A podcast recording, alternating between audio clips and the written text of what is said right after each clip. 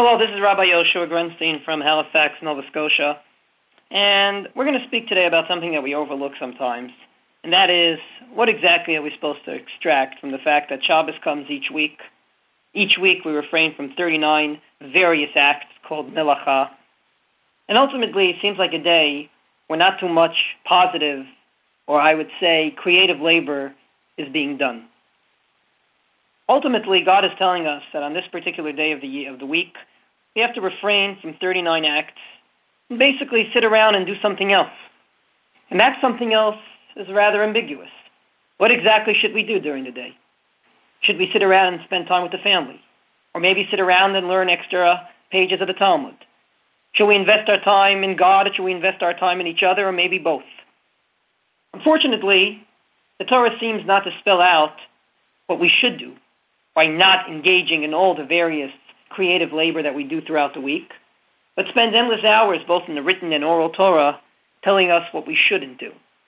What I'd like to do today is try to address what we should do and use the pasuk that we say each Friday night three times in order to illustrate it. On Friday night in the services, we say this paragraph twice, and it's the paragraph that begins the Kiddush at your Friday night Shabbos tables. Second chapter in Genesis begins with the beautiful words, the heavens and the earth were completed on this particular day of Shabbos. Second verse says, God ceased on the seventh day from all the melacha that he did, all the nine acts of creative labor.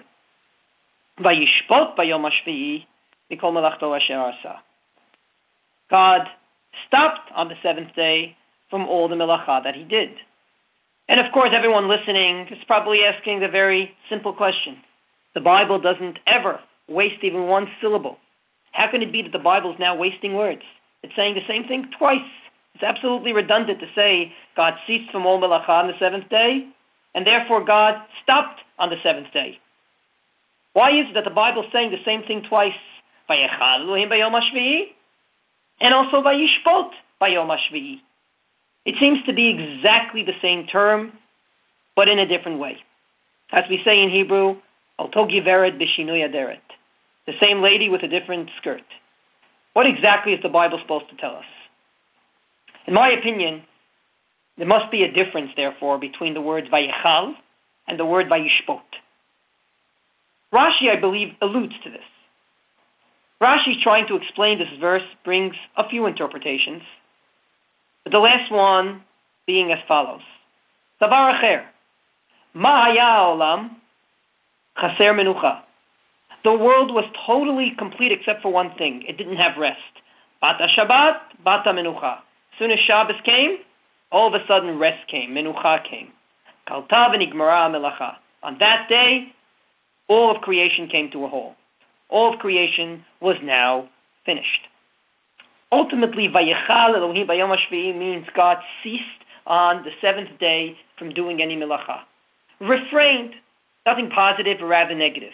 Don't do it. Sit around and do not do melacha. Vayishbot Bayom however, means God did something active. He did shvita from the word Shabbat, which means God created on the seventh day this notion of Shabbat, this notion of Menucha. And that ultimately means God created on the seventh day the notion of rest, which means look at all the melacha and think is it positive or negative?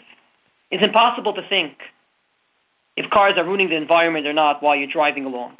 It's impossible to think about how many hours you're spending on the internet while you're on it.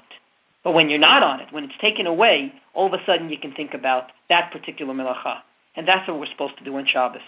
We're supposed to sit around and think about everything we do throughout the week and ask the question, is it good for the Jews or bad for the Jews? Is it good for you, the universe, or bad for the environment? Ultimately, Vayishbot Bayom HaShvi'i, you stop on the seventh day, you rest, Mikol Melachto Asher Asa, from all the melacha, you rest and think, is this painting good or bad for the Jews?